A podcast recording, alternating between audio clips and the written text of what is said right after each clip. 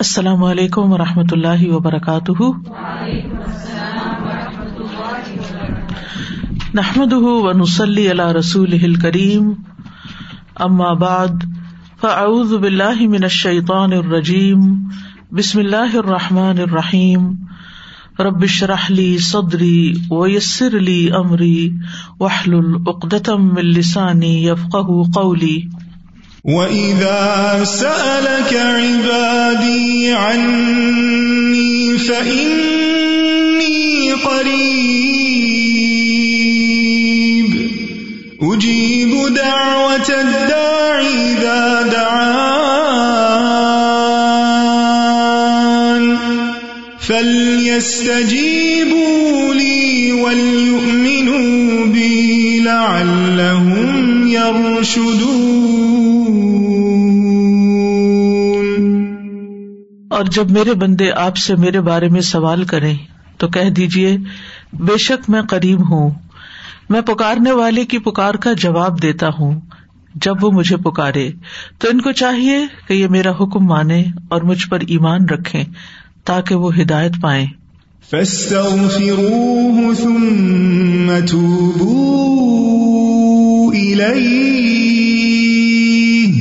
ربی قریب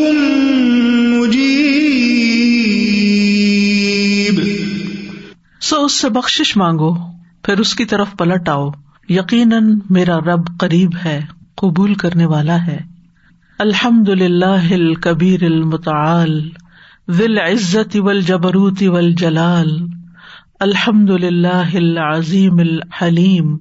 الحمد للہ يقبل التوبة عن عباده ويعفو عن السيئات ويتجاوز عن المسيء ويغفر الزلات. لا الہ الا اللہ وحدہ لا شریک لہ. لہ الملک و لہ الحمد بیدہ الخیر وهو على کل شیء قدیر. سب تعریفیں اللہ کے لیے ہیں جو سب سے بڑا اور سب سے بلند ہے، عزت والا قہر والا اور جلال والا ہے۔ سب تعریفیں اللہ کے لیے ہیں جو نہایت بردبار اور عظیم ہے۔ سب تعریفیں اللہ کے لیے ہیں جو اپنے بندوں سے توبہ قبول کرتا ہے، برائیوں کو معاف کرتا ہے، گناہوں سے تجاوز کرتا ہے اور لغزشوں کو بخش دیتا ہے۔ اللہ کے سوا کوئی معبود نہیں، وہ اکیلا ہے، اس کا کوئی شریک نہیں۔ اسی کے لیے بادشاہت ہے اور اسی کے لیے سب تعریف ہے۔ اسی کے ہاتھ میں ہر بھلائی ہے اور وہ ہر چیز پر پوری طرح قادر ہے۔ اللہ مسل علی محمد و علا علی محمد کما صلی علی ابراہیم و علا علی ابراہیم ان کا حمید مجید۔ اللہ مبارک علی محمد و علا علی محمد کما بارکت علی ابراہیم و علا علی ابراہیم ان کا حمید مجید۔ پروگرام قریب مجیب کے سلسلے میں ان شاء اللہ آج ہم گناہوں کی بخش کی دعاؤں کے بارے میں پڑھیں گے۔ حقیقت یہ ہے کہ انسان خطا کا پتلا ہے۔ انسان کے نفس کے اندر کمزوریاں موجود ہیں۔ خل قل انسان و ضعیفہ انسان کمزور پیدا کیا گیا ہے۔ انسان بھولنے والا ہے۔ اسی بنا پہ ایسا ہوتا ہے کہ انسان اس دنیا میں بار بار پھسل جاتا ہے۔ کبھی اللہ سبحان و تعالیٰ کے کسی حکم کو ماننے میں اسے مشکل ہو جاتی ہے، یا وہ بھول جاتا ہے، یا وہ قصدن نہیں عمل کرتا جو اس کو کرنے کے لیے کہا جاتا ہے۔ اور کبھی وہ بھول چوک کا شکار ہو جاتا ہے، انجانے میں اس سے خطائیں ہو جاتی ہیں۔ انسان سے بار بار غلطیاں ہوتی ہیں۔ اگر انسان قصدن کوئی گناہ کرتا ہے اور گناہ پر قائم رہتا ہے، تو ایسا شخص اللہ کی نگاہ میں سخت مجرم ہے۔ ایسا شخص قیامت کے دن اللہ کی پکڑ سے بچ نہیں سکے گا۔ ایک اور انسان ایسا ہوتا ہے کہ جس سے انسان ہونے کے ناطے غلطی ہو جاتی ہے۔ طبی کمزوری کی بنا پر وہ پھسل جاتا ہے، لیکن غلطی کے بعد وہ فوراً متنوع ہو جاتا ہے، ہوش میں آ جاتا ہے۔ اس کے اندر شرمندگی اور توبہ کا احساس پیدا ہو جاتا ہے۔ وہ اللہ تعالیٰ سے معافی مانگتا ہے اور آئندہ غلطی نہ کرنے کا عزم کر لیتا ہے۔ ایسا شخص غلطی کرنے کے باوجود اللہ تعالی کے انعام کا مستحق ہو جاتا ہے۔ انسان اپنے آغاز سے ہی غلطیاں کرتا چلا آیا ہے۔ آدم علیہ السلام سے بھی بھول چوک ہوئی تھی، لیکن انجام کار انہوں نے توبہ کر لی، اپنے رب کی طرف رجوع کر لیا اور مزید اللہ تعالیٰ کے قریب ہو گئے۔ اللہ تعالیٰ نے ان کو چن لیا۔ موسا علیہ السلام سے ایک قبطی کا قتل ہو گیا تھا۔ انہوں نے فوراً توبہ کر لی۔ اللہ تعالیٰ نے ان کو اپنے کام کا بنا لیا، چن لیا۔ غلطی انسان سے ہوتی ہے، لیکن غلطی کرنے کے بعد جو شخص توبہ استغفار کر لیتا ہے، وہ ایسا ہوتا ہے گویا اس نے غلطی کی ہی نہ ہو۔ اللہ سبحان تعالیٰ اس کو پاک صاف کر دیتا ہے۔ اور یہ ہم سب کی ضرورت ہے۔ اس لیے بہت ضروری ہے کہ ہم بار بار اللہ تعالیٰ کی طرف پلٹتے رہیں۔ اور توبہ اور استغفار کرتے رہیں۔ قرآن مجید میں اللہ تعالیٰ فرماتے ہیں، لا يكلف الله نفسا إلا وسعها، لها ما كسبت وعليها ما اكتسبت. ربنا لا تؤاخذنا إن نسينا أو أخطأنا. ربنا ولا تحمل علينا إسرا كما حملته على الذين من قبلنا. ربنا ولا تحملنا ما لا طاقة لنا به. واعف عنا واعف عنا واغفر لنا وارحمنا. أنت مولانا فانصرنا على القوم الكافرين. اللہ کسی نفس کو اس کی وسط سے بڑھ کر تکلیف نہیں دیتا۔ جو اس نے نیکی کمائی وہ اسی کے لیے ہے، اور جو اس نے برائی کمائی وہ اسی کے ذمہ ہے۔ اے ہمارے رب، اگر ہم بھول جائیں یا ہم خطا کریں، تو ہمارا مواخذہ نہ کرنا۔ اے ہمارے رب، ہم پر ایسا بوجھ نہ ڈالنا جیسا تو نے ہم سے پہلے لوگوں پر ڈالا تھا۔ اے ہمارے رب، اور تو ہم سے وہ بوجھ نہ اٹھوا جسے اٹھانے کی ہم میں طاقت نہیں۔ اور ہم سے درگزر فرما، ہمیں بخش دے، ہم پر رحم فرما، تو ہی ہمارا مولا ہے۔ بس کافر قوم کے مقابلے میں ہماری مدد فرما۔ یہ بہت ہی جامع آیت ہے اور عرش کے خزانے تلے سے دی گئی ہے۔ اس میں انسان سورت البکرا کے اختتام پر اپنی آجزی اور اپنی کمزوری کا اعتراف کرتے ہوئے اللہ سبحان تعالی سے بخش اف و درگزر اور رحم کی درخواست کرتا ہے۔ یہ بہت ہی جامع آیت ہے، اس میں بہت سے نکات ہیں۔ اس میں اللہ تعالیٰ نے اپنے قانونی سزا اور جزا کے کچھ کلیے بیان کیے ہیں۔ پہلا یہ کہ اللہ تعالیٰ بندوں پر ان کی طاقت سے زیادہ بوجھ نہیں ڈالتا۔ ہر شخص بس اتنا ہی مکلف ہے جتنی اس کو طاقت ملی ہے۔ جو چیز اس کے حدود میں نہیں، اس کے اختیار میں نہیں، اس کے امکان میں نہیں، اس پر اس سے کوئی مواخذہ بھی نہیں، اس کی پکڑ بھی نہیں، کیونکہ وہ کر سکتا ہی نہیں تھا۔ دوسرا یہ کہ انسان کو وہی کچھ ملے گا جو اس نے کمائی کی ہوگی، جس کی اس نے کوشش کی ہوگی۔ اگر اس نے نیکی کی تو اسے اس کا بدلا ضرور مل کر رہے گا۔ اور اگر اس نے کوئی برا کام کیا تو اس کی سزا بھی ملے گی۔ یہاں انسان کو اپنے آبا و اجداد کی یا اپنے دوستوں کی نیکیاں کام نہ آئیں گی، نہ اس کا حسب نصب اور اسٹیٹس اس کو فائدہ دے گا۔ ہمارے دین میں یہ نہیں کہ کرے کوئی اور بھرے کوئی۔ ہر شخص اپنے اعمال کا خود ذمہ دار ہے۔ ہاں یہ ضرور ممکن ہے کہ اگر کسی شخص نے کسی نیک کام کی بنیاد رکھ دی ہے، تو اس کے بعد جتنے لوگ اس کام کو آگے بڑھائیں گے، وہ سب اس کے لیے صدقہ جاریہ بن جائے گا۔ اس کے اثرات موت کے بعد تک جاری رہیں گے۔ نیکی کے اس کام میں اسے برابر کا حصہ ملتا رہے گا۔ ایک دفعہ اس کا شیئر اس میں ہو گیا تو ہمیشہ کے لیے وہ شیئر ہولڈر ہو گیا۔ اب اس کو پروفٹ ملتا رہے گا۔ اسی طرح اگر کسی نے کسی برے کام کی بنیاد رکھ دی تو موت کے بعد اس کے اثرات جاری رہیں گے اور وہ اس برائی میں بھی برابر کا حصے دار ہوگا۔ آیت کے اختتام پر ایمان والوں کے دلوں کو تسلی دینے کے لیے اللہ تعالیٰ نے خود دعا سکھا دی۔ کہ انسان پر اطاط کی، اللہ تعالیٰ کی فرما برداری اور عبادت کی جو ذمہ داری ڈالی گئی ہے، اگر انسان اس کی ادائیگی میں کسی بھول چوک کا شکار ہو جاتا ہے یا آمدن کوئی غلطی کر بیٹھتا ہے، تو پھر وہ اپنے رب سے معافی مانگ لے، توبہ کر لے۔ اور پھر یہ دعا بھی سکھائی گئی کہ یار اب جو مشکلات پہلے لوگوں پر آئی تھی ہمیں ان سے بچا لے۔ اور یہ کہ مشکلات کا بس اتنا ہی بوجھ ہم پر ڈالنا جسے ہم سہار سکیں۔ بس آزمائش اتنی ہی ہو جس پہ ہم پورے اتر جائیں، اس میں ناکام نہ ہو اسی طرح ایسا بھی نہ ہو کہ ہماری قوت برداشت سے بڑھ کر ہم پر کوئی سختی نازل ہو جائے اور پھر ہم سیدھے رستے سے بھٹک جائیں۔ کیونکہ فخر تکلیف، بیماری انسان کو بعض اوقات مایوسی اور کفر میں مبتلا کر دیتی ہے۔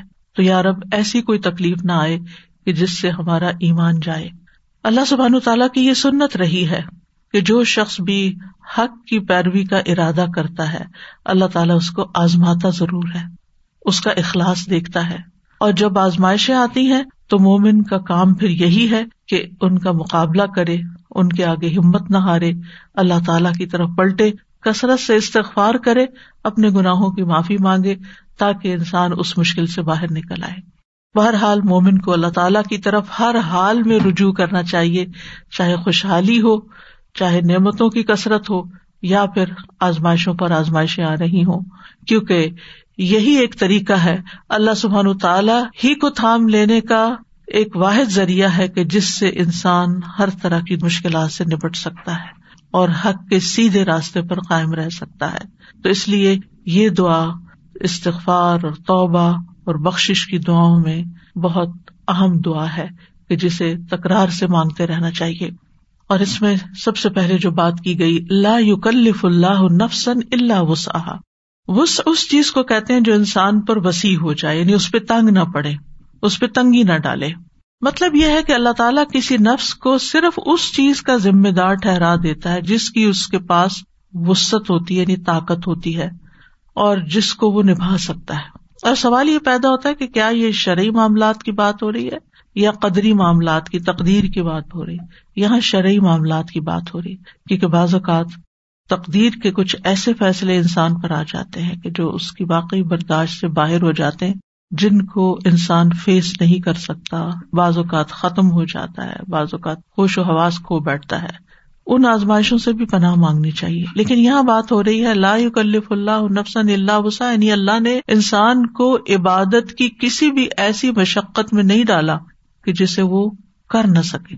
یعنی جو نمازیں ہم پر فرض کی گئی یا روزے ہم پر فرض کیے گئے، یا حج ہم پر فرض کیا گیا، یا اسی طرح اور کچھ کام جن کاموں کا ہمیں حکم دیا گیا ہے، ان میں سے کوئی بھی کام ایسا نہیں کہ جو ہم کر نہ سکتے ہوں۔ اور پھر ان کے کرنے میں بھی بہت وسط ہے۔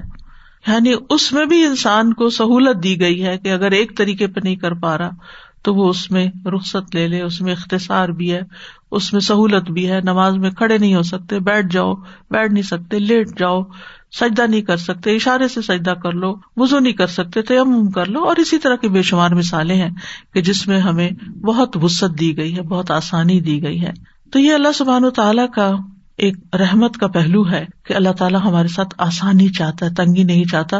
یورید اللہ بکم السرا ولا یورید بکم السرا اللہ تمہارے ساتھ آسانی کا ارادہ کرتا ہے، تنگی کا ارادہ نہیں رکھتا۔ انسان کے لیے یہ بھی ممکن تھا کہ وہ پانچ سے زیادہ نمازیں پڑھے، اور بعض لوگ پانچ سے زیادہ پڑھتے ہیں اشراک پڑھتے ہیں تعجد پڑھتے ہیں۔ اس کے علاوہ بھی نوافل ادا کرتے ہیں۔ انسان ایک مہینے سے زیادہ کے روزے رکھ سکتا ہے جو کہ شوال کے روزے آج کل آپ رکھ رہے ہیں تو آپ کو اندازہ ہے کہ ہاں واقعی رمضان کے پورے کرنے کے بعد چھ اور بھی رکھنے کو دل چاہتا ہے اور محبت سے رکھتے ہیں، کوئی بوجھ سمجھ کے نہیں۔ اسی طرح حج کے ساتھ ساتھ عمرہ بھی کر سکتا ہے اور ایک سے زیادہ حج بھی کر سکتا ہے۔ تو یہ جتنی بھی چیزیں ہیں عبادات میں سے، انسان جن کا مکلف قرار دیا گیا ہے، وہ انسان کی وسط سے باہر نہیں ہے۔ اور جہاں اس کی وسط نہیں ہے، وہاں اس پر وہ فرض بھی نہیں ہے۔ مال نہیں ہے تو زکوٰۃ بھی نہیں ہے۔ وسط استطاعت نہیں ہے تو حج بھی نہیں ہے۔ اور اگر بیمار ہے تو روزہ بھی نہیں ہے۔ بڑھاپا ہے یا ایسی بیماری ہے کہ جو ٹھیک نہیں ہو سکتی تو اس کا بدلے میں فدیا بھی بتا دیا گیا ہے۔ تو اللہ سبحان تعالیٰ کا یہ خاص فضل ہے کہ اس نے بندوں کو وہی احکامات دیے ہیں جن کے ادا کرنے کی ان کے اندر طاقت ہے۔ اور ان معاملات میں اللہ تعالیٰ نے کوئی تنگی اور حرج نہیں رکھا۔ قرآن مجید میں آتا ہے، وما جا علیہ کم فدین امن حرج۔ اس نے دین میں تم پر کوئی تنگی نہیں رکھی، بلکہ آسانی کا ارادہ کیا ہے۔ نبی صلی اللہ علیہ وسلم نے فرمایا، میں یہودیت اور نسرانیت لے کر نہیں آیا مجھے نرمی اور سہولت والی شریعت دے کر بھیجا گیا ہے، کیونکہ ان کو جو احکامات ملے، ان میں ہماری شریعت کے مقابلے میں سختی تھی اور کچھ انہوں نے اپنے اوپر مزید سختیاں اپنے مرضی سے، جیسے رحمانیت ایجاد کر لی، کچھ اور اپنے لیے مشکلات ڈال لی اسی طرح ایک اور حدیث میں آتا ہے، نبی صلی اللہ علیہ وسلم نے فرمایا، بے شک دین آسان ہے، اور جو شخص دین میں سختی اختیار کرے گا تو دین اس پہ غالب آ جائے گا یعنی اس کی سختی نہیں چل سکے گی۔ بس اپنے عمل میں پختگی اختیار کرو اور جہاں تک ہو میانہ روی برتو اور خوش ہو جاؤ، اور صبح اور شام اور دوپہر اور کسی قدر رات میں عبادت سے مدد حاصل کرو۔ یعنی یہ عبادات دراصل اس زندگی کا جو امتحان ہے اور جو ہماری مشکلات ہیں، ان میں بھی آسانی پیدا کرنے کے لیے۔ یہ ہمیں راحت دینے کے لیے ہے۔ ہمارے اندر ایمان کی قوت بڑھانے کے لیے ہے، جس کے بعد ہم ہر طرح کی مشکلات کا بہتر طور پر مقابلہ کر سکتے ہیں۔ یہ عبادات ہمیں تکلیف میں مبتلا کرنے کے لیے نہیں ہے بلکہ ہماری زندگی میں آسانی پیدا کرنے کے لیے ہے پھر فرمایا اللہ ما کسبت و علیہ مکتسبت انسان ہی کو ملے گا جو اس نے کمائی کی یعنی جس نفس نے جو کیا، اس کو اس کا فائدہ پہنچ کر رہے گا۔ یعنی نیک مال اور محنت مشقت جو بھی اس نے کی، اس کا اجر و ثواب اسی کے لیے۔ اور پھر اسی کے ذمے ہے جو اس نے کمایا یعنی گناہ کمایا۔ اقتصبت۔ یہاں کسبت نیک امال کے لیے آیا اور اقتصبت برے اعمال کے لیے آیا۔ اس کی وجہ کیا ہے؟ نیکی کرنے کے لیے کوئی بہت بڑی مشقت نہیں کرنی پڑتی۔ معمولی کوشش سے بھی انسان نیکی کر لیتا۔ چھوٹی چھوٹی بے شمار آسان نیکیاں ہیں۔ کتاب بھی ہے چھوٹی سی۔ آسان نیکیاں۔ تو اس میں بھی چھوٹے چھوٹے کام ایسے بتائے گئے ہیں جن کا بہت بڑا اجر اور ثواب ہے۔ اور اقتصابت اقتصاب میں تا زائد ہے۔ اس میں آپ دیکھیے کہ قاعدہ یہ ہے کہ جب کسی فیل کے اندر حروف زیادہ ہوتے ہیں تو معنی میں بھی شدت آ جاتی ہے۔ تو اقتصاب میں یہ ہے کہ ارادتاً کوشش کرنا۔ یعنی آمدن گناہ کا ارادہ کر کے پھر اس کے لیے کوشش بھی کرنا یا اسے کمانا۔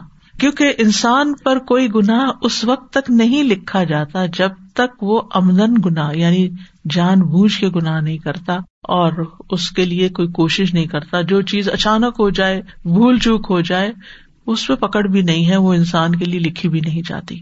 تو گویا گناہ کرنے کے لیے انسان اپنا ارادہ اور کوشش استعمال کرتا ہے اور نیکی کرنے کے لیے اس کے مقابلے میں اس کو زیادہ محنت نہیں کرنی پڑتی۔ اور پھر یہ ہے کہ گناہ کا وبال گناہ کرنے والے پر ہوگا۔ لا تذر واضر تن وزرا اخرا وہ میں یکسب فنما یکسب ہوں اللہ نفس ہی جو شخص کوئی گناہ کماتا ہے، وہ اپنی جان پر ہی کماتا ہے یعنی اس کا بوجھ خود ہی اس کو اٹھانا ہوگا۔ وہ اللہ سل انسانی اللہ ماسا انسان کو وہی ملے گا جس کی اس نے کوشش کی یعنی جو کوشش سے اور ارادہ گناہ کیا، وہی اس کے ذمہ آئے گا۔ اور نیکی کے بارے میں آتا ہے منجا اب الحسنتی فلاح وشرم صالح جس نے ایک نیکی کی، اس کے لیے دس گنا ہے لیکن اس کے برعکس وہ منجا اب سیتی فلاح اجزا اللہ مسلح برائی کی تو بس اتنا ہی بدلا اس کو ملے گا وہ حملہ یوزلم کسی پر ظلم نہیں کیا جائے گا۔ پھر فرمایا رب بنا اللہ تو آخنا ان نسینا او اختانا یہاں اللہ تعالیٰ کو رب کہہ کے پکارا گیا، ربوبیت کا وسیلہ دیا گیا، واسطہ دیا گیا۔ یہ جو آتا ہے نا ولی اللہ السما الحسن فدو بیا اللہ کے اچھے اچھے نام ہے ان کے ساتھ اس کو پکارو۔ تو اسی میں سے ایک چیز یہ ہے، جب ہم کہتے ہیں رب بنا یہ اللہ کے نام کے ساتھ ہم اللہ تعالیٰ کو پکارتے ہیں۔ کیونکہ ہمارا رب خالق، مالک، مدبر وہی ہے اور جو ہم یہاں مانگ رہے ہیں، اس کا تعلق اس کے رب ہونے سے ہے۔ کہ وہی ہمیں دے سکتا ہے۔ اور اکثر آپ دیکھیں گے قرآن مجید میں کہ دعا مانگنے کو اللہ تعالی کی ربوبیت کے ساتھ ہی قرآن مجید میں خاص کیا گیا۔ اسی لیے قرآن مجید کی اکثر دعائیں، بلکہ تقریباً سب دعائیں جو ہیں اللہ ماشاء اللہ وہ ربنا سے ہی شروع ہوتی ہیں۔ تو رب بنا لا خزنا ان نسینا او اختانا اللہ ہمیں نہ پکڑنا یعنی ہمیں سزا نہیں دینا۔ اگر ہم بھول جائیں۔ بھول کب ہوتی ہے؟ جب انسان کو کسی چیز کا علم ہوتا ہے اور پھر علم کے بعد وہ اس کام کو بھول کر کر لیتا ہے۔ اور خطا کیا ہوتی ہے؟ علم ہی نہیں ہوتا۔ لا علمی میں غلطیاں کر رہا ہوتا ہے۔ جیسے ریسنٹلی میں نے دیکھا کہ مسلمانوں کی جب اجتماعی صورت حال دیکھتے ہیں اور سب سے بڑی عبادت و نماز ہی ہے، تو جب میں مسجد نبی میں اپنے دائیں بائیں دیکھتی تھی تو اور خواتین ہی ہوتی تھی تو بہت ہی زیادہ تکلیف ہوتی تھی اس بات کی کہ نماز کے بنیادی فرائض تک سے غافل ہے یا لا علم ہے۔ معلوم ہی نہیں سطر کتنا ڈھانکنا ہے، نماز میں کہاں دیکھنا ہے، نماز میں سجدہ کیسے کرنا ہے رکو کیسے کرنا ہے۔ کیونکہ بہت سارے لوگ ہوتے ہیں نا، نظر پڑ جاتی ہے آگے، آپ کے آگے جو سب نظر پڑ جاتی ہے، کسی نے گردن اٹھائی ہوئی ہے، کسی نے جھکائی ہوئی ہے، بس ایسے ہی تھوڑا سا جھکا ہوا ہے کوئی۔ اور آپ کو معلوم ہے کہ اگر روح اور سجدہ صحیح نہ ہو تو نماز ہی نہیں ہوتی۔ لیکن بہت ہی دل تکلیف میں آ جاتا تھا کہ یارب ان سب کو کون ایجوکیٹ کرے اور کون بتائے اور کس طرح ان کی تربیت کی جائے۔ بہرحال ہم سب پر لازم ہے خود بھی سیکھے اور دوسروں کو بھی سکھائے اور جہاں جہاں تک ہم پہنچا سکیں، پہنچائیں اور کم از کم اپنے دائیں بائیں اور اپنے گھر میں اور اپنے بچوں کو تو صحیح نماز پڑھنا سکھا دیں۔ پھر اسی طرح سطر میں آپ دیکھیں کہ ہارڈلی کوئی ایسی خاتون ہوگی، خصوصاً پاکستانی ڈریس میں، کہ جس کے ٹخنے ڈھکے میں ہوں۔ اور ٹخنے تو کیا آدھی آدھی رکو اور سجدے میں جاتے ہوئے پنڈیاں بھی نظر آ جاتی۔ جب سطر ہی نہیں تو نماز کہاں سے ہوگی؟ دکھ کس بات کا ہوتا ہے کہ اتنا مال اور وقت اور جد و جہد خرچ کر کے آپ یہاں پہنچے ہیں اللہ کے گھر میں، اور کرنا کیا ہے وہ آتا ہی نہیں ہے۔ تو یہ نہیں آتا، کیوں نہیں آتا؟ اگر لا علمی کی بنا پر ہے تو یہ خطا ہے پتا نہیں ہے۔ اور اسی طرح پھر ارادتن بھی کرنا یعنی آپ کو کوئی بتاتا بھی ہے اور آپ سننے کو تیار نہیں ہوتے۔ یعنی بہت دفعہ ایسا بھی ہوتا ہے۔ وہ کہتے ہیں جیسے ہم کریں ایسے ٹھیک ہے، بس یہی صحیح ہے۔ نسان یعنی بھول چوک کہ دل کا ایک معلوم چیز سے غافل ہو جانا۔ معلوم تھا لیکن بھول گئے۔ مثلاً آپ نے اپنی چابیاں کہیں رکھی آپ کو اس وقت معلوم تھا آپ کہاں رکھ رہے ہیں، لیکن بعد میں کیا ہوا؟ بھول گئے۔ آپ کہتے ہیں کہ میرا خیال ہے یہاں رکھی تھی، میرا خیال ہے یہاں رکھی تھی، اور بہرحال اندازے سے پھر آپ ڈھونڈ بھی لیتے ہیں۔ تو یہ بھول چوک ہوتی ہے کہ آپ نے خود ہی وہ چیز جانی ہوتی ہے، آپ کو معلوم ہوتا ہے، آپ نے کی ہوتی ہے، لیکن آپ کے ذہن سے نکل جاتی ہے، بھول جاتے ہیں۔ اور خطا جو ہوتی ہے، مخالفت کو کہتے ہیں، نافرمانی کے ارتقاب کو کہتے ہیں۔ لیکن خطا میں مخالفت کا ارادہ ضروری نہیں کہ جان بوجھ کے وہ ارادے سے کرے اور اسی طرح کسی بھی حکم سے جاہل رہنا یہ بھی خطا میں شامل ہے۔ یہ بھی ایک غلطی ہے کہ انسان کوشش ہی نہ کرے اور جان بوجھ کے جاہل رہے۔ اور بہت سے لوگ تو جہالت اختیار کرتے ہیں پریفر کرتے ہیں۔ کیوں؟ کہ اگر جان لیا تو کرنا پڑ جائے گا۔ تو کیا اللہ کو نہیں پتا کہ آپ کیوں لا علم رہنا چاہتے ہیں، کیوں جاہل رہنا چاہتے ہیں؟ بہرحال خطا اور نسان میں تھوڑا سا فرق ہے۔ یعنی نسان بھول چوک ہے اور خطا مخالفت ہے، غلطی ہے۔ اللہ سبحان و تعالیٰ نے اس امت پر رحمت اور احسان فرما کر اس سے یہ دونوں چیزیں معاف کی ہیں، اگر وہ اس کی وسط میں نہیں۔ یعنی وسط سے باہر۔ مثلاً بھول گئے، اب ہمارے کنٹرول میں نہیں ہے، وہ چیز کیا ہوئی؟ ہاں اگر بھول چوک کیئر لیسنس کا نتیجہ ہے تو پھر پکڑ ہو سکتی ہے۔ یعنی کچھ لوگ ہوتے ہیں نا کہ وہ بھول جاتے ہیں لیکن کیئر لیس نہیں ہوتے۔ انسانی کمزوری کے تحت بھولتے اور کچھ لوگ اس کو یاد رکھنے کی کوشش ہی نہیں کرتے۔ نہ کہیں لکھتے ہیں، نہ کہیں اپنے کو ایسے سائنس بناتے ہیں کہ جس سے انہیں چیزیں یاد آ جائیں۔ نہ کسی کو کہتے ہیں کہ ان کو ریمائنڈر دے دیں۔ اگر میں بھول جاؤں تو تم مجھے یاد کرا۔ پرواہی نہیں وہ بھول گئے بھول گئے۔ یعنی بڑے سے بڑا وعدہ کر لیا، کام کر لیا، پھر کہا او ہم بھول گئے۔ وہ کیوں بھول گئے؟ یعنی اگر کوئی جینوئن ریزن ہو بھولنے کی، پھر تو ٹھیک ہے، لیکن اگر سستی ہے محض، تو پھر پکڑ بھی ہو سکتی ہے اور اسے توبہ بھی کرنی چاہیے۔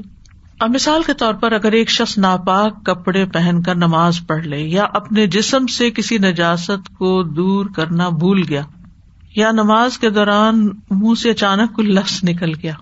مثلاً آپ کو چھینک آئی تو الحمد للہ کہنے کے بجائے آپ نے کہا تھا او ہو کبھی کبھی منہ سے ایسا کوئی لفظ اچانک نکل تو آپ کہتے یہ کیا کہہ دیا میں نے؟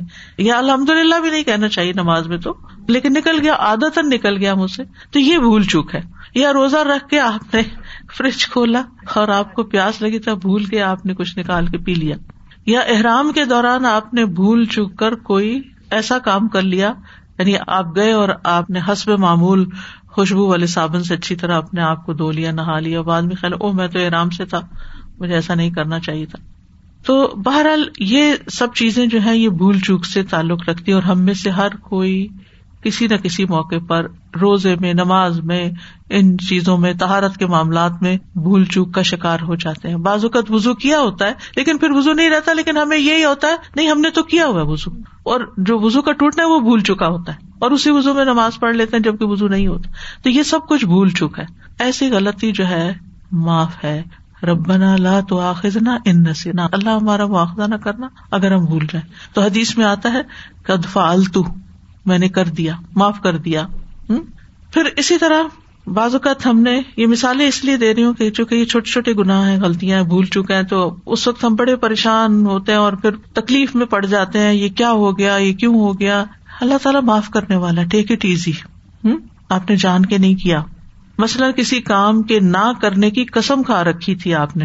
اور پھر اچانک سے آپ نے وہ کر لیا۔ آپ بھول گئے کہ اوہ، میں نے تو قسم کھائی ہوئی تھی کہ میں نے نہیں کرنا۔ اسی طرح غلطی سے آپ نے کسی کا کوئی نقصان کر دیا۔ آپ سے کسی کا برتن ٹوٹ گیا۔ حالانکہ آپ کا کوئی ارادہ نہیں تھا توڑنے کا۔ ٹوٹ گیا۔ اب اس سے آپ کو گناہ نہیں ہوگا۔ اگرچہ غلطی ہے۔ ہاں اگر آپ بہت ہی کیئر لیس تھے اور آپ کہتے کیا فرق پڑتا ہے، ٹوٹ جائے، وہ پھر اور چیز ہے، وہ معاملہ الگ ہے۔ لیکن جنرلی انسان جب بھول جاتا ہے، تو اس پر اس کی پکڑ نہیں ہے۔ اسی طرح آپ دیکھیے کہ مثلاً وزو کرنے سے پہلے آپ بسم اللہ بھول گئے، واش روم جانے سے پہلے آپ دعا پڑھنا بھول گئے۔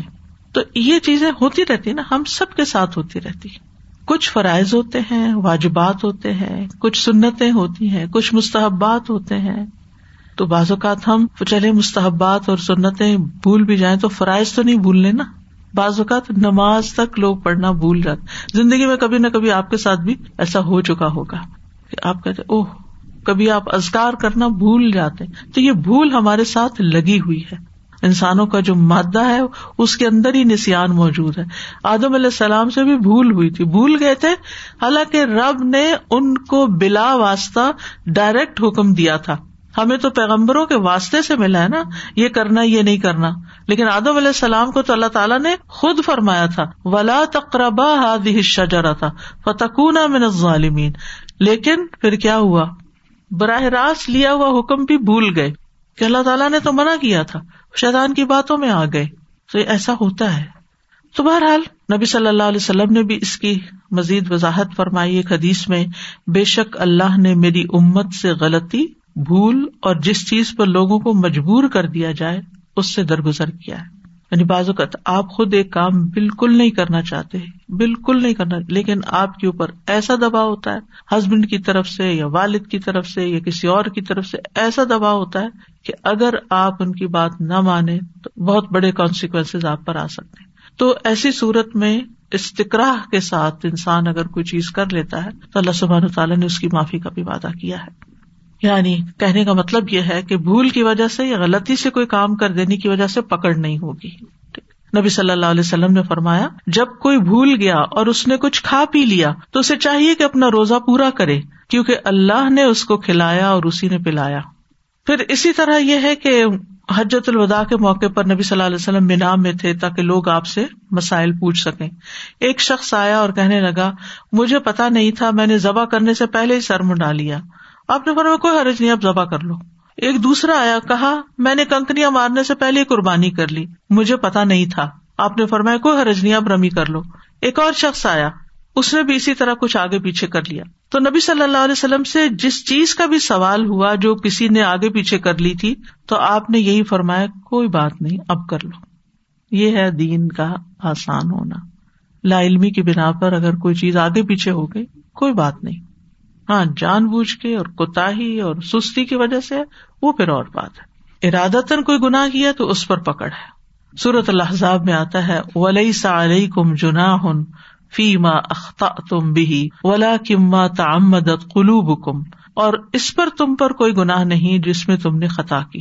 اور لیکن جو تمہارے دلوں نے ارادہ کیا یعنی اس پر پکڑ ہے۔ ہوں حقوق و لباد کا معاملہ تھوڑا سا مختلف۔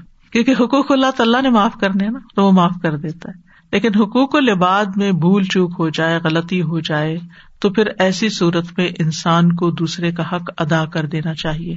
اس سلسلے میں ایک روایت ہے، حضرت علی بن نبی طالب رضی اللہ عنہ، فاطمہ رضی اللہ عنہ کے پاس آئے، تو حسن اور حسین دونوں رو رہے تھے۔ پوچھا، کیوں رو رہے ہیں؟ کہا، بھوک کی وجہ سے رو رہے ہیں۔ حضرت علی باہر نکلے، انہیں بازار میں ایک دینار پڑا ہوا ملا۔ تو وہ فاطمہ رضی اللہ تعالیٰ عنہ کے پاس آئے اور بتایا، تو انہوں نے کہا، فلاں یہودی کے پاس جائیں اور آٹا لے آئے وہ یہودی کے پاس آئے، اس سے آٹا خریدا۔ یہودی نے کہا کہ آپ اس شخص کے داماد ہیں جو کہتا ہے میں اللہ کا رسول ہوں۔ انہوں نے کہا ہاں۔ تو یہودی نے کہا، اپنا دینار واپس لے لیں اور آٹا لے جائیں۔ اس پر حضرت علی وہاں سے آٹا لے کر حضرت فاطمہ کے پاس آئے، ساری بات بتائی۔ تو انہوں نے کہا اچھا پھر اس سے فلاں کسائی کے پاس جائے اور ایک درم کا گوشت لے آئے۔ چنانچہ وہ گئے اور اس کے پاس دینار گروی رکھوایا اور ایک درم کا گوشت لے آئے۔ حضرت فاطمہ نے آٹا گوندا، ہنڈیا پکائی، روٹی پکائی۔ اور اپنے والد کو بلا بھیجا نبی صلی اللہ علیہ وسلم کو۔ آپ تشریف لائے۔ تو فاطمہ نے کہا، یا رسول اللہ، میں آپ کو بتاتی ہوں، اگر آپ کہتے ہیں یہ ہمارے لیے حلال ہے، تو ہم اسے کھائیں گے اور آپ بھی ہمارے ساتھ کھائیں گے۔ اور اس کا قصہ کچھ یوں ہے یعنی آپ نے سارا ڈیٹیل بتائی۔ تو آپ نے فرمایا، اللہ کا نام لے کر کھا لو۔ چنانچہ سب نے کھا لیا۔ ابھی وہ اپنی جگہ ہی بیٹھے تھے کہ ایک لڑکا اللہ اور اسلام کا واسطہ دے کر اپنا گم شدہ دینار ڈھونڈتا پھر رہا تھا۔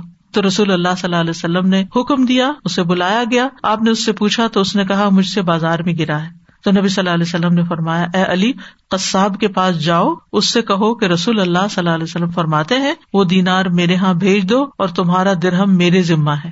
یعنی نبی صلی اللہ علیہ وسلم خود تمہیں پیمنٹ کریں گے جتنے کا گوشت آیا۔ چنانچہ اس نے دینار بھجوا دیا تو آپ صلی اللہ علیہ وسلم نے وہ دینار اس لڑکے کے حوالے کر دیا۔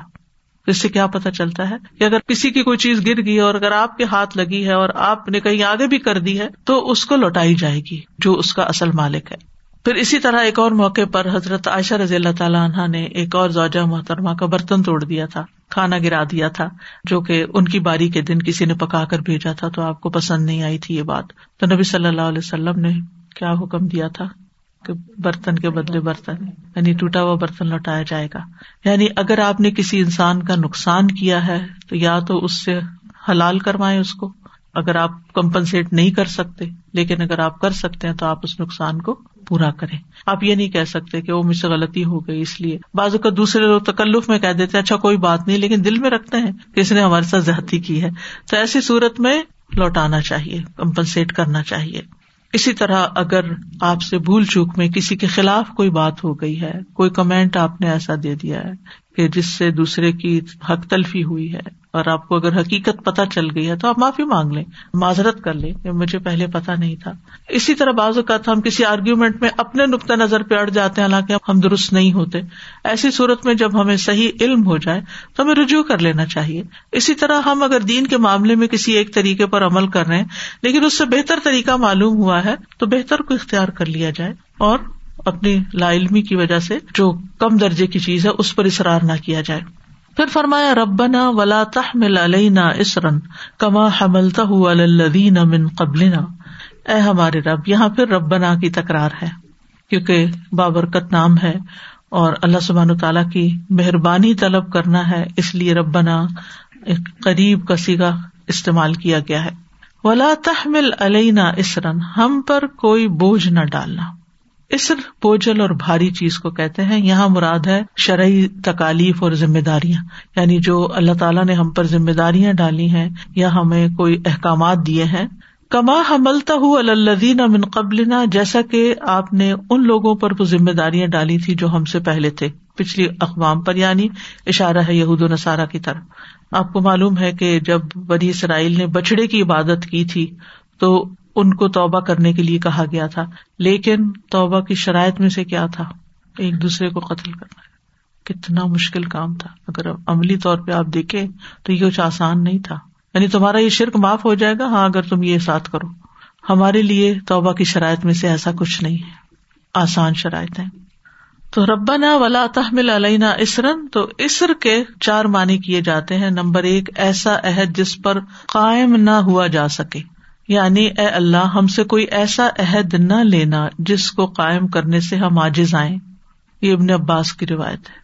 پھر عطا کہتے ہیں کہ ہمیں بندر اور خنزیر کی صورت میں مسخ نہ کرنا یعنی ہماری غلطیوں اور کوتاہیوں کی وجہ سے ہماری شکلیں نہ بگاڑنا۔ تیسرا بانا کہ ایسا گنا جس کی نہ توبہ ہو نہ کفارا اس میں ہمیں پڑھنے سے بچا لینا۔ چوتھا مانا یہ کیا گیا ہے کہ اس سے مراد بہت بڑا بوجھ ہے کہ جو ہم اٹھا نہ سکیں۔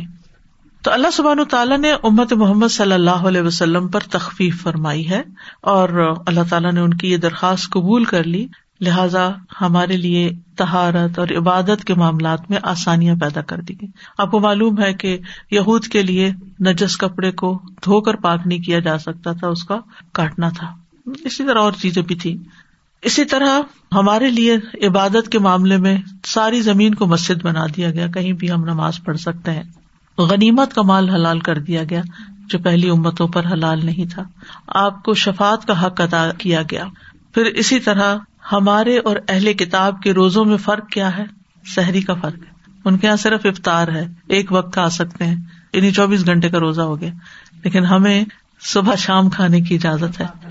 اور اس کو بابرکت بنا دیا گیا، بلکہ یہ کہا گیا کہ تم ان کی مخالفت کرو اور سحری کرو۔ پھر ہے، ربنا ولا تو ہم ملنا مالا طاقت اللہ بھی اے ہمارے رب، ہم پہ وہ بوجھ نہ ڈال جس کو اٹھانے کی ہم میں طاقت نہیں ہے۔ یعنی ہم پہ ایسی کوئی ذمہ داری نہ ڈال کے جو ہم نبھا نہ سکیں۔ یا ہم پہ ایسا عذاب مسلط نہ کرنا کہ جس کو برداشت کرنے کی ہم میں طاقت نہ ہو۔ جیسے کہ پچھلی قوموں پر عذاب آئے۔ اور پھر یہاں شرعی اور کونی قدری تقدیر کے معاملات، ان دونوں میں آسانی کی دعا ہے کہ اللہ ہمیں ایسی آزمائش سے نہ گزارنا جس کو ہم برداشت نہ کر سکتے۔ مثلاً یہ کہ ہم چلنے پھرنے سے معذور نہ ہو جائیں، ہم اپنے کام کرنے سے معذور نہ ہو جائیں، ہم کسی ایسی بیماری میں مبتلا نہ ہو جائیں کہ جس میں ہم دوسروں پر بوجھ بن جائیں۔ یعنی ہمیں ایسی تمام تکلیفوں سے بچا کے رکھنا کتنی خوبصورت دعا ہے۔ یعنی طاقت سے بڑھ کر ہم پر مشقت نہ ڈالنا۔ مالی معاملات میں ایسا قرض نہ ہمارے ذمے آ جائے کہ جس کو ہم ادا کیے بغیر مرے۔ اور بھی زندگی کی بہت سے ہر ایک کے اپنے اپنے اسٹرگلز ہیں کہ یار اب ایسی چیز میں نہ مبتلا ہو کہ جو ہمارے بس سے باہر ہو۔ واہ و انا لنا ورحمنا تین چیزیں مانگی گئی واہ و انا ہم سے اس معاملے میں درگزر کرنا جو ہم کر نہیں سکے۔ یعنی آپ نے ہمیں حکم دیا ہم کر نہ پائے۔ جو فرائض تھے یا واجبات، اس میں کوئی کمی رہ گئی۔ آپ یہ جانتے نا کہ آخری اشرے کی تاک راتوں میں سے للت القدر میں پڑھی جانے والی دعا اللہ ان کا افو تو حب الفاف انا کیوں ہے؟ اللہ، اگرچہ ہم نے روزے رکھ لیے، ہم نے نمازیں پڑھ لی، ہم نے قیام کر لیا، ہم نے صدقات کر لیے، لیکن آپ میں سے ہر ایک نے محسوس کیا ہوگا کہ یار اب حق نہیں ادا ہوا۔ جو کرنا چاہتے تھے اتنا نہیں کر پائے۔ تو پھر کیا ہے؟ واف انا اللہ ہم سے درگزر کر۔ بس جو کر سکتے تھے، ٹوٹا پوٹا کیا، لیکن باقی آپ ہمیں معاف کر دیں۔ تو واف و انا ہمیں معاف کر دے یعنی استغفار اور توبہ اور ان میں بھی تھوڑا تھوڑا فرق ہے۔ تو یہاں افو کی درخواست ہے کہ یار اب جو احکامات آپ نے دیے، جو فرائض ہم پر عائد کیے جو واجبات ہم پر لازم تھے، ان میں جو ہم سے کوتا ہو گئی ہے، جن کو ہم صحیح طور پر ادا نہیں کر پائے، ان سے متعلق ہم سے حساب نہ کرنا، درگزر فرما دینا۔ وقف لنا، اور جن گناہوں کا ہم نے ارتکاب کیا ہے، ان کو ڈھانپ دینا، ان کو بخش دینا۔ یعنی جو آپ نے حکم دیا اور ہم نے کیا نہیں، ایک تو یہ کہ کیا اور حق ادا نہیں کیا، اور دوسرا یہ کیا ہی نہیں، یا اس کے اپوزٹ کر دیا۔ تو اس معاملے میں تو ہمیں معاف کر دینا۔ اور ور ہم پر رحمت کے ساتھ مہربانی فرما، تاکہ ہم پچھلے گناہوں سے نکل آئے اور آئندہ ہمیں نیکی پر استقامت نصیب ہو اور ہم گناہ میں گرفتار نہ ہو کیونکہ انسان کو نیکی کی توفیق بھی اللہ کی رحمت سے ملتی ہے اور انسان کو گناہوں سے بچنے کی توفیق بھی صرف اللہ کی رحمت سے حاصل ہوتی ہے۔ یہ اللہ کی رحمت ہوتی ہے۔ مرحمنا یعنی جو ہو چکا اس کے بارے میں بھی رحم کے طلبگار ہیں اور آئندہ بھی استقامت کے لیے ہم تیری رحمت کے طلبگار ہیں۔ اور پھر یہ کہ اگر ہم کسی کام میں کوتا ہی کریں، سستی کریں، بھول چوک کا شکار ہوں، ان سب چیزوں میں بس تو اپنی رحمت فرما دینا۔ ہمیں ہمیں پکڑنا نہیں۔ ہمیں معافی کر دینا۔ تو گناہ گار انسان تین چیزوں کا محتاج ہوتا ہے۔ پہلا یہ کہ جو بندے اور اللہ کے درمیان کا معاملہ ہے یعنی حقوق اللہ ہے اللہ تعالیٰ ان کے معاملے میں درگزر فرمائے۔ واف و انا دوسرا یہ کہ جو اللہ اور بندے کے درمیان ہے یا بندوں کے ساتھ ہماری جو کمی بیشی ہو جاتی ہے، اس معاملے میں جو ہم سے کوتا ہوتی ہے، گناہ ہوتا ہے، زیادتی ہوتی ہے، اللہ اس کو پردے میں رکھے۔ ہمارے ایبوں کو دوسروں سے چھپا کے رکھے۔ دنیا میں بھی اور آخرت میں بھی اور ہمیں معاف کر دے۔ گویا ہم نے کیے ہی نہ ہو۔ اور تیسرا یہ کہ اللہ تعالیٰ اپنی رحمت کے ساتھ ہمیں اپنی حفاظت میں رکھے اور اس جیسے گناہ مزید نہ کرے۔ پھر اسی طرح یہ ہے کہ کبھی گناہ دل میں ہوتے ہیں، کبھی زبان پہ ہوتے ہیں، کبھی اعضاء میں ہوتے ہیں۔ کبھی آپ بیٹھ کے غور کریں، سوچیں کہ مختلف اعضاء کے سر سے لے کے پاؤں تک کے کیا کیا گناہ ہیں۔ یعنی ہم دل کے وسوسے اور بدگمانیاں اور اس طرح کی چیزیں، ان کو بھی ہم سمجھتے ہیں۔ زبان سے بھی جو غلطیاں ہوتی ہیں، ان کو بھی سمجھتے ہیں۔ لیکن عام طور پر جو باقی اعضاء سے ہمارے گناہ ہوتے ہیں، ان کی طرف ہم توجہ نہیں کرتے۔ مثال کے طور پہ سر سے شروع کر لیں آپ۔ سر ڈھانکنا ایک مسلمان عورت پر لازم ہے۔ نماز میں ہو، باہر ہو، کتنی مسلمان عورتیں ہیں جو اس بات کو لازم ہی نہیں سمجھتی ضروری نہیں سمجھتی نگاہیں ہیں ہماری، حرام چیزوں پہ نہیں پڑنی چاہیے، لوگوں کے ایبوں کے پیچھے نہیں پڑنا چاہیے۔ کہاں بچتے ہیں؟ پھر اسی طرح چہرے کی زیب و زینت کے ساتھ باہر نہیں نکلنا چاہیے۔ اچھے بھلے سمجھدار لوگ پھسل جاتے ہیں۔ پھر زبان ہے۔ زبان کے ساتھ ہم کیا کرتے ہیں؟ اللہ ہی ہمیں اپنی حفاظت میں رکھے اور ہمارے ایپ ڈھانکے، ورنہ ہم راہ چلتے بھی زبان سے کچھ نہ کچھ ایسی بات نکال دیتے ہیں جو کبھی دوسروں کو ہرٹ کرنے کا سبب ہوتی، کبھی اللہ تعالیٰ کو ناراض کرنے کا سبب ہو جاتی۔ پھر اس کے بعد آپ دیکھیے کہ جسم کے باقی حصے ہیں۔ لباس کا معاملہ ہے۔ ہاتھوں کے ساتھ جو کچھ کرتے ہیں ہم، پاؤں چل کے کہاں جاتے ہیں۔ کھانے پینے کے معاملے میں جو ہماری بے احتیاطیاں ہیں، حلال حرام کی پرواہ نہ کرنا، مشکوک چیزوں سے نہ بچنا۔ یعنی بے شمار چیزیں ایسی ہیں۔ پھر اپنے وجود سے، اپنے چہرے سے، اپنے رویے سے کسی کو تکلیف نہ دینا۔ کسی کو ہنسی نہ اڑانا، کسی کا مذاق نہ کرنا۔ یعنی اگر آپ غور کرنے لگے کہ کس کس چیز سے کیا کیا گناہ سرزد ہوتے ہیں، تو بے شمار ہے، انگنت ہے۔ تو اللہ تعالیٰ ہی ہے جو ہمیں ڈھانپنے والا ہے اور ہماری کوتاہیوں کو معاف کرنے والا ہے۔ تو اس لیے اگر ہم کوئی اپنے کاموں میں یعنی کہ اپنے فرائض میں کوتا کرتے ہیں تو اللہ معاف کر دے۔ اگر ہم کسی حرام کا ارتقاب کرتے ہیں تو اللہ تعالیٰ ہمیں بخش دے اور آئندہ ہمارے ساتھ مہربانی کا ارادہ کرے تاکہ ہم جن گناہوں سے توبہ کر چکے ان سے توبہ کیے رکھے واپس نہ پلٹے ان میں۔ اور مثال کے طور پر آپ دیکھیں، نماز میں دائیں بائیں جھانکنا، ادھر ادھر دیکھ لینا، نگاہوں کا اچکنا، یہ ساری چیزیں ناپسندیدہ چیزوں میں سے ہے تو ایسے سب چیزوں سے بچنے کے لیے اللہ کی رحمت چاہیے کہ ہمیں جو بری عادتیں پڑ چکی ہیں، جن کا ہم خیال بھی نہیں کرتے، اللہ تعالیٰ ہمیں ان سے محفوظ رکھے۔ اور یہاں پر آپ دیکھیے کہ سب سے پہلے اف ہے، ترتیب میں، پھر بخش ہے، غفران ہے، پھر اس کے بعد تیسرے نمبر پر رحمت ہے۔ سب سے پہلے انسان کو اگر اللہ سبحان و تعالیٰ کی طرف سے عافیت مل جاتی ہے، پکڑ نہیں ہوتی، پھر گناہ ڈانگ دیے جاتے ہیں، تو پھر ہی انسان رحمت کے قابل ہوتا ہے۔ اور پھر فرمایا، انت مولانا انت مولانا فنسر نال القوم الکافرین۔ تو ہی ہمارا مولا ہے، تو ہمارا مالک ہے، تو ہمارا دوست ہے، تو ہمارا مددگار ہے۔ مولا کا لفظ بہت وسیع اس کے اندر کئی چیزیں آتی ہیں۔ یہ اس طرح نہیں کہ انت مولا لنا، بلکہ کیا کہا؟ انت مولانا۔ یعنی بہت قرب کا اظہار کیا گیا انت مولانا، تو ہی ہمارا مولا ہے۔ مثلاً آپ کسی کو کہتے ہیں، انت حبیبی، آپ میرے محبوب ہیں، یا آپ کہتے ہیں، انت حبیب لی۔ آپ میرے لیے بہت عزیز ہے دونوں میں فرق ہے نا؟ تو انتا مولانا اور انتا مولا لنا میں فرق ہے۔ اسی طرح اور بھی چیزوں میں ہم یعنی یہ میرا ہے، یہ میرے لیے ہے، دونوں چیزوں میں فرق ہے۔ میرا ہے پوزیشن ظاہر کرتا ہے۔ میرے لیے ہے یعنی چیز کسی کی ہے لیکن میرے لیے ہے۔ اس وقت میرے لیے آئی ہے یہ۔ تو انت مولانا، ہم کہاں جائیں؟ تو ہی ہمارا مولا ہے۔ تو نہیں معاف کرنا ہے۔ تیرے ہی حضور ہم گڑ گڑا رہے ہیں۔ تیرے حضور ہم بخش کی دعا کرتے ہیں۔ یعنی ہمارے سارے کاموں کا کارساز تو ہی ہے۔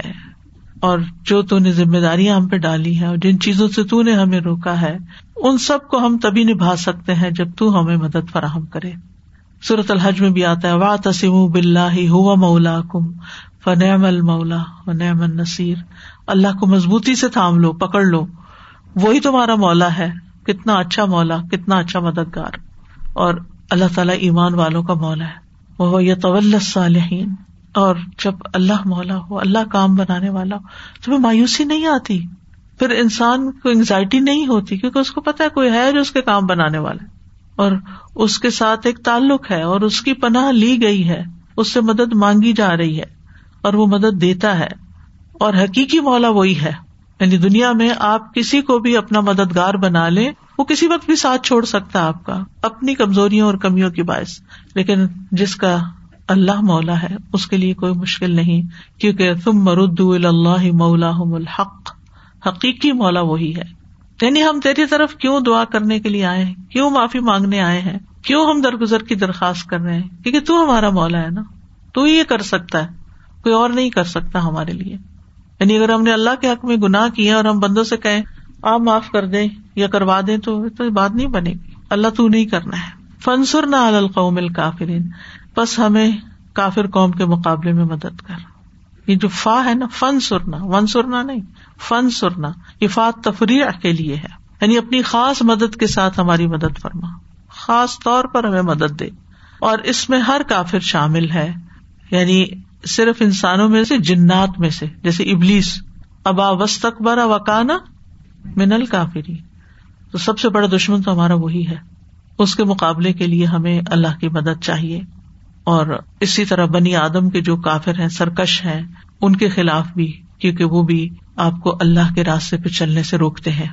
تو جب انسان یہ دعا کرتا ہے، تو اللہ سبحان تعالیٰ اس کا جواب دیتا ہے۔ ابن عباس کہتے ہیں، جب یہ آیت نازل ہوئی وہ ان تب دو معافی ان فسکم او تخفو ہو یو حاصب کم بلّہ کہ اگر تم ظاہر کرو جو تمہارے نفسوں کے اندر ہے یا اسے چھپاؤ، اللہ تمہارا محاسبہ کرے گا۔ تو اس پر صحابہ کے دلوں میں شدید خوف کی کیفیت آئی۔ جو کسی اور حکم سے نہیں آئی تھی، کسی اور بات سے نہیں آئی تھی۔ ڈر گئے بہت زیادہ کہ دل پر تو اختیار ہی نہیں، پتہ نہیں کہاں کہاں سے بس بس سے خیالات کیا کچھ آ جاتا ہے اس میں۔ تو وہ نبی صلی اللہ علیہ وسلم کے پاس آئے۔ کہ اس حکم پر عمل کرنے میں ہماری طاقت نہیں۔ تو آپ نے فرمایا، کہو سمے نہ و اتا نہ و سلم نہ یہ نہ کہو، جیسے بنی اسرائیل نے کہا سمے نہ و اصئی نہ ہم نے سنا اور ہم نہیں مان سکتے۔ یہ نہیں کہو، کیونکہ صحابہ نے آ کر اس پہ تو عمل نہیں ہو سکتا۔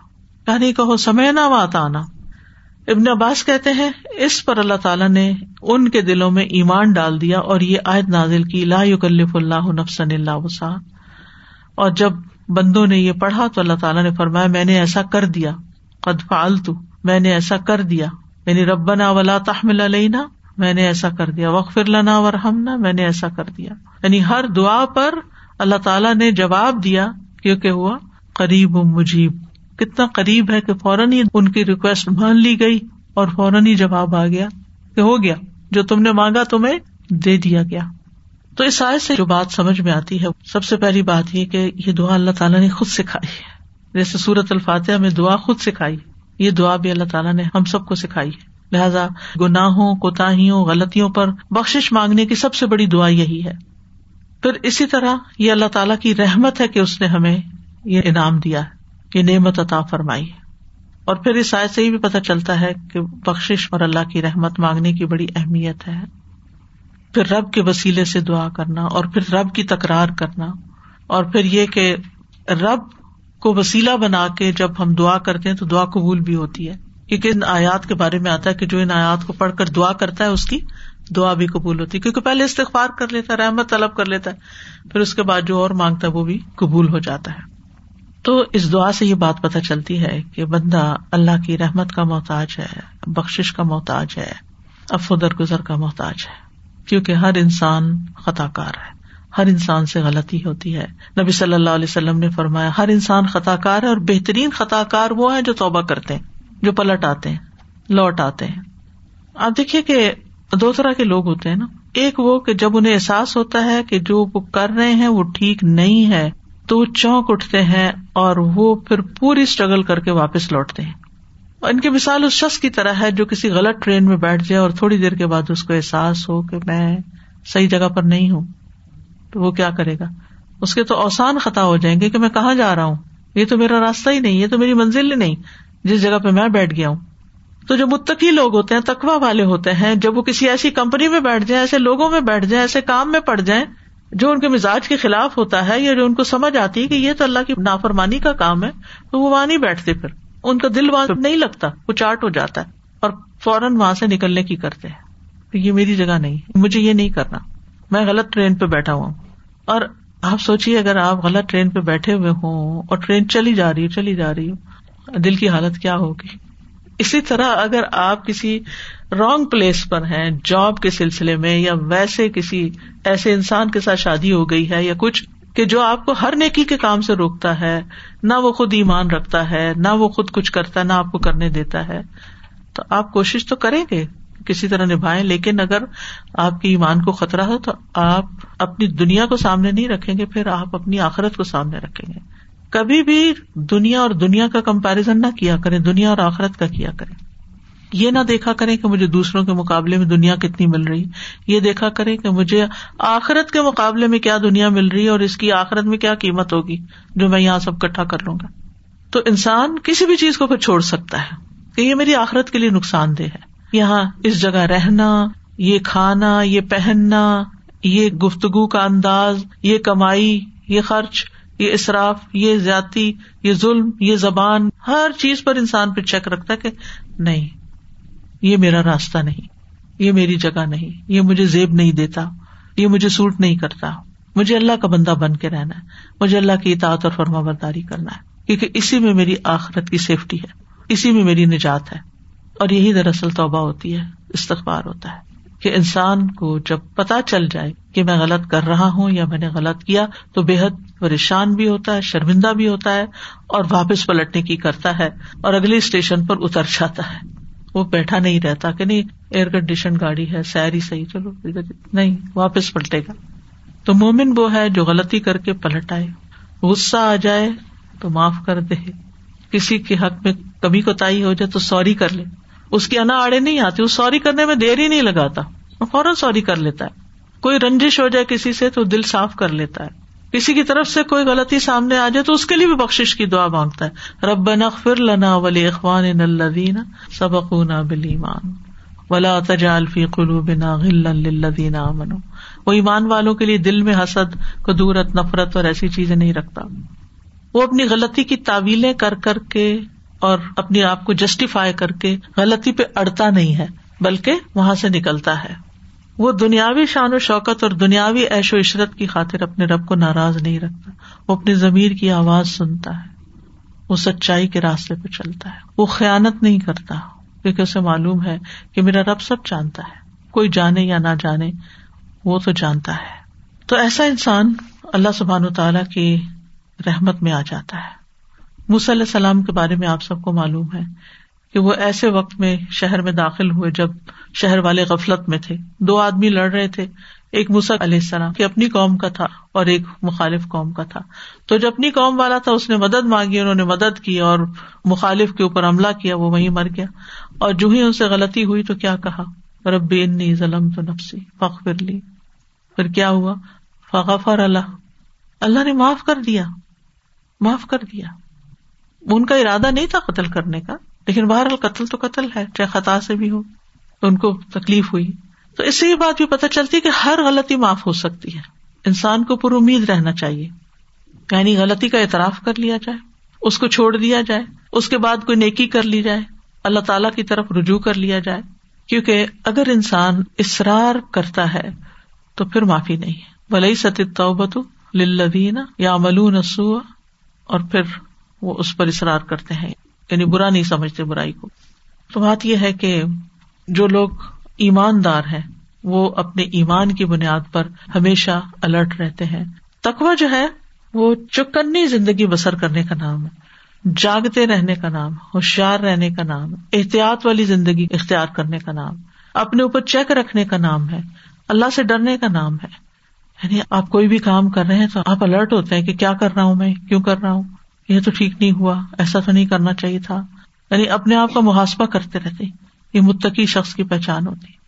جس کے اندر تکوا ہوتا ہے، اول تو وہ غلطیوں سے بچ بچ کے چلتا ہے، کیونکہ وہ خاردار جنگل میں، کانٹوں والے جنگل میں بچ کے چل رہا ہوتا ہے۔ لیکن آپ کو معلوم ہے کہ جتنا بھی آپ بچ کے چلے کانٹے تو کانٹے ہیں۔ کوئی چھوڑ کے آپ پہ آ پڑے گا۔ کہیں نہ کہیں اٹک ہی جائیں گے، کچھ نہ کچھ چب ہی جائے گا۔ لہذا فوراً ہی توبہ کرتے ہیں۔ نبی صلی اللہ علیہ وسلم نے فرمایا، ہر مومن آدمی سے کوئی نہ کوئی ایسا گنا سرزد ہو جاتا ہے جس کو وہ اکثر کرتا رہتا ہے۔ یعنی ریپیٹڈ غلطیاں۔ ہم سب جانتے ہیں اپنی، خاص طور پر جو بچوں کے معاملے میں یا قریبی لوگوں کے ساتھ جو ہمارے تعلقات ہوتے ہیں۔ جب ان کی طرف سے ہمیں ناپسندیدہ رویوں کا سامنا کرنا پڑتا ہے تو ہمارا بھی نیگیٹو ریئیکشن آ ہی جاتا ہے۔ جتنا بھی چاہے کنٹرول کرے، وہ کہیں نہ کہیں سے ادھر ادھر سے پھر نکل آتا ہے۔ اگر ہم زبان سے نہ بھی کچھ کہنا تو ہم سوچ لیتے یہ تو ہے ہی ایسے انہوں نے نہیں بدلنا یہ تو ایسے ہی ہے کچھ نہ کچھ برا ہی سوچ لیں گے تو ہر مومن کچھ نہ کچھ اس سے غلطی تو ہوتی رہتی ہے فرمایا، یا کوئی ایسا گنا ہوتا ہے جس پر وہ کائم رہتا ہے اور وہ اس کو نہیں چھوڑتا حتیٰ کہ دنیا چھوڑ جاتا ہے۔ اللہ۔ ہم کو معاف کرتے جب لوگ کہتے ہیں نا، پتہ نہیں کون سا گنا تھا کہ جس کی پکڑ ہو گئی۔ کہتے پتا نہیں کون سا۔ ہاں واقعی ہمیں بازوقت نہیں پتا ہوتا۔ یا ہم کسی کو کہیں نا استغفار کرو، تو برا بھی مان جاتے ہیں لوگ کہ یہ ہمیں کیوں کہہ رہے کہ معافی۔ ہم نے کیا غلطی کی ہے؟ نظر نہیں آتی تو مانتے بھی نہیں۔ ہمارے پیغمبر ہمیں بتاتے ہیں کہ ہر انسان کوئی نہ کوئی غلطی کرتا رہتا ہے اور پھر مرتے دم تک کرتا رہتا ہے۔ آپ دیکھیں ایسی ریپیٹڈ غلطیاں کیوں ہوتی؟ کیونکہ بعض حالات اس طرح کے ہوتے ہیں کہ انسان کی سمجھ میں نہیں آتا کہ ان سے نکلے کیسے۔ آپ سب اگر اپنی اپنی زندگی پہ غور کریں تو آپ دیکھیں گے کہ کچھ چیزیں آپ کو اپنی زندگی میں اپنی ہی عادتیں یا اپنے ہی کام نہیں اچھے لگتے۔ مثلاً نمازوں میں خوشبو کی کمی، ہم سب کو تکلیف ہوتی ہے کہ یا اللہ یہ ٹھیک ہو جائے۔ پھر کھڑے ہوتے، پھر بھول جاتے۔ ہر نماز میں بھول جاتے ہیں کہ ہم پتہ نہیں کہاں سے کہاں چلے جاتے۔ اتنے سال گزر گئے زندگی کے، ابھی تک تو نہیں ٹھیک کر سکے۔ ایون کعبے کے آگے کھڑے ہو کے بھی، سجدوں میں تنگ ہے اپنی عادت سے۔ کنٹرول میں ہی نہیں، کہاں سے کہاں خیالات بھٹک جاتے ہیں۔ جتنے چاہے عہد کر لیں۔ اور ایک روایت میں آتا ہے نا کہ ایک وقت ہے کہ خوشبو اٹھا لیا جائے گا۔ بڑا ڈر لگتا ہے کہ کہیں یہی وقت تو نہیں، کہ ہمیں نصیب ہی نہیں ہوتا اس طرح۔ تو کیا یہ اللہ کے حق میں کمی نہیں؟ کہ کھڑے اللہ کے آگے ہیں، باتیں اس سے کرے دھیان کہیں اور ہمارے ساتھ کوئی ایسے کرے؟ تو مومن کے ساتھ بھی یہ سلسلہ جاری رہتا ہے، اس لیے استغفار کرنا ضروری ہے۔ نبی صلی اللہ علیہ وسلم نے فرمایا، مومن کو اس حال میں پیدا کیا گیا ہے کہ وہ فتنوں میں گرنے والا، توبہ کرنے والا اور بھولنے والا ہوتا ہے۔ جب اسے نصیحت کی جاتی ہے تو وہ بعض و نصیحت قبول کرتا ہے۔ بس یہ فرق ہے۔ یہ نہیں ہو سکتا غلطیاں نہ کرے۔ غلطیاں کرے گا، لیکن نصیحت قبول کر لیتا ہے۔ جب اس کو سمجھایا جائے تو اپنی غلطی مان جاتا ہے۔ کیونکہ اس کو معلوم ہے کہ گناہ جہنم میں لے جانے کا باعث ہے۔ گناہ ذلت کا سبب ہے، گناہ اللہ سے دوری کا سبب ہے، گناہ اللہ کے تقرب کے مقام سے گرا دیتے، گناہ اللہ کی نگاہوں میں گرا دیتے، گناہ بندوں کے سامنے ذلیل کر دیتے۔ ہیں سرجونس میں آتا ہے ولدین کسب اسیاتی جزا اسی اتم بمس لہا و ترحق ذلہ جن لوگوں نے برائیاں کمائی کسی بھی برائی کا بدلا اسی جیسا ہوگا اور انہیں بڑی ذلت ڈھانپے گی۔ یعنی انسان کو ذلت اور شرمندگی ہوگی قیامت کے دن۔ اسی طرح سگیرہ گنا کرتے رہنا کرتے رہنا، وہ بھی اتنا بڑا ڈھیر بن جائیں گے کہ وہ بھی جلانے کے لیے کافی ہو جائیں گے۔ لکڑیوں کے بڑے ڈھیر کی طرح۔ نبی صلی اللہ علیہ وسلم نے فرمایا، چھوٹے گناہوں سے بھی اپنے آپ کو بچاؤ، کیونکہ بعض اوقات چھوٹے گنا آدمی پہ اکٹھے ہو جاتے ہیں، یہاں تک کہ اس کو ہلاک کر دیتے ہیں۔ اس لیے چھوٹی غلطیوں سے بھی بچنا چاہیے۔ پھر یہ کہ گناہ ایک بوجھ ہے۔ قیامت کے دن بھی ہوگے اور دنیا میں بھی دل پر بوجھ بنتے ہیں۔ اور اس کی وجہ سے انسان کی خوشیاں ختم ہو جاتی ہیں، سکون لٹ جاتا ہے استراب اور بے چینی پیدا ہو جاتی انگزائٹی اور ڈپریشن آنے لگتا ہے انسان کے اندر، کیونکہ وہ انسان کو اندر سے کھاتے ہیں، پنچ کرتے ہیں، وہ بوجھ محسوس کراتے بعض اوقات یہ جو اسٹریس ہے، اس میں کچھ تو کام کی زیادتی کا بھی ہوتا ہے، لیکن بعض اوقات اسٹریس کی ایک ریزن اپنی غلطیاں اور کوتاہیاں بھی ہوتی ہے کہ جب غلطی کر لیتا ہے انسان پہ بار بار انسان کو پنچ کرتی ہے تو وہ اسٹریس بن جاتا ہے۔ لہذا ہر وقت گناہوں کی معافی مانگتے رہنا چاہیے، استغفار کرتے رہنا چاہیے۔ اور جو کرتا رہتا ہے، اللہ تعالیٰ کا وعدہ ہے، اللہ تعالیٰ اس کو بخش دے گا۔ ولدین عامل السیات ثم متابو ممبا دہا و آمن ان رب کا ممبا دہا الغفور الرحیم اللہ تعالیٰ الغفور ہے، الغفار ہے، الغافر ہے، رحیم ہے، رحمان ہے، معاف کرنے والا ہے۔ ان رب کا لدو مغفرت للناس۔ لوگوں کے لیے یقیناً بڑا بخش فرمانے والا ہے۔ پھر اس نے مایوس ہونے سے بچنے کے لیے کہا کلیا عبادی اللہ دین اصرف انفسیم لا تقنت من رحمت اللہ، ان اللہ یغفر الذنوب جمیا اللہ تعالیٰ تو ساری غلطیاں، سارے گناہ معاف کر سکتا ہے، اس لیے مایوسی نہیں۔ دن اور رات توبہ قبول کرنے والا ہے۔ اللہ تعالیٰ رات کے وقت اپنا ہاتھ پھیلاتا ہے کہ دن کا گناہ گار توبہ کر لے اور دن کو پھیلاتا ہے تاکہ رات کا گناہ گار توبہ کر لے، یہاں تک کہ سورج مغرب سے طلوع ہو۔ اللہ تعالیٰ اپنے نبی کو استغفار کا حکم دیتے ہیں۔ امبیا اپنے رب سے استغفار کرتے ہیں۔ ولدی اخفر علی خطیتی یوم الدین، حضرت ابراہیم علیہ السلام نے کہا تھا، وہ ذات کے جس سے مجھے توقع ہے کہ وہ قیامت کے دن میری خطائیں معاف کر دے گا۔ مصلی السلام نے بخش کی دعا مانگی۔ یونس علیہ السلام نے لا الہ الا انت سبحانک انی کنت من الظالمین کہہ کے اپنی خطا کا اعتراف کیا۔ داؤد علیہ السلام نے استغفار کیا۔ وزن داؤد انما فتناہ فاستغفر ربہ وخر راکعا اناب۔ داؤد کو خیال آیا کہ اس مقدمے کے ذریعے ہم نے اس کی آزمائش کی ہے تو انہوں نے اپنے رب سے معافی مانگ لی اور رکوع میں گر گئے اور اس کی طرف رجوع کر لیا۔ نو علیہ السلام نے اپنی قوم کو استغفار کرنے کا حکم دیا۔ فقل تستغفروا ربکم انه کان غفارا۔ حود علیہ السلام نے اپنی قوم سے کہا، یا قوم استخر ربکم سمت الیہ۔